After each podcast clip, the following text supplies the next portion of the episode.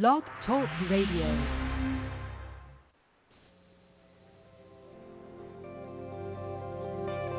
Welcome to Talk Business with Howard, where CEOs, presidents, and business owners go for practical advice and creative solutions to help business flow. And now, here's your host, the voice of business advice, Howard Lewinter.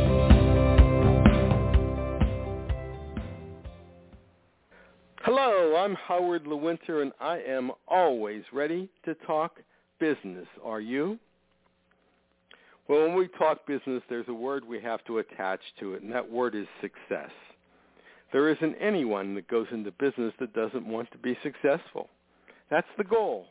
And success means many things to many people, but ultimately it means making a profit. If you don't make a profit, you are not a successful person. And at times, business can be very difficult. It can be very disappointing. You can find yourself thinking, this isn't what I signed up for. I was going to be the biggest success in the world. I was going to be as big as these billionaires out there, the people who make unlimited amount of monies and money, and here I am with all kinds of problems, everything falling apart. How did that happen? It's going to happen.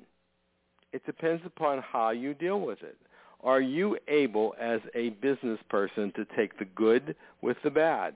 If you are not, then you don't want to be a business person because along the way you are going to stumble. Things are going to fall apart. If the question is, as a leader, how are you going to accept it? How are you going to get back up again and start over for the day, start over for the week, the month, the year? How are you going to take all of those disappointments? How are you going to turn those disappointments into your advantage? What are you going to learn from them? If you don't learn anything from them, they'll just happen again. And not only will the business support you and the profit will not be what it, you'd like it to be. The P&L will look bad, and some of your employees are going to disappoint you. There are many ways employees can disappoint you. It's limitless. And you've got to be careful when that happens that you don't bring the wrath down on them, that you're really going to get upset and yell and scream and tell everybody how they're just terrible people and terrible employees. No, you've got to think about it. Where did you go wrong? Where did you go wrong? Not where did they go wrong? Did you hire the wrong person? Did you give the wrong instructions? Are, is the business going in the wrong direction? What caused the failure? If we understand what caused the failure, then we can regroup, we can dig in, we can make sure it doesn't happen again, we can continue on our pathway to success, and of course, down the road, there'll be something else that happens. So for everything that's good in a business, there's going to be something that is not good. For everything that works, there's going to be something that doesn't work. So you need to be prepared for that, and you need to say to yourself, I will not give up.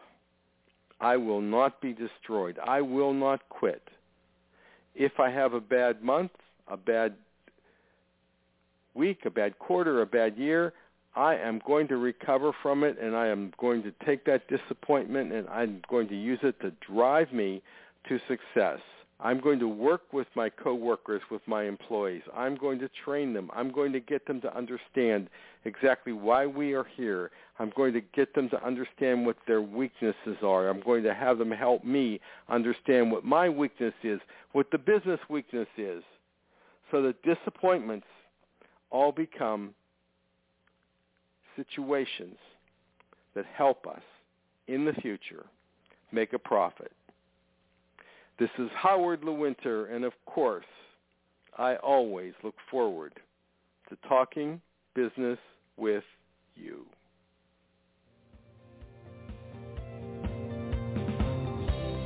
Connect with Howard anytime at talkbusinesswithhoward.com. You can also continue the conversation with Howard on Facebook, Twitter, and LinkedIn. Thank you for listening to Talk Business with Howard.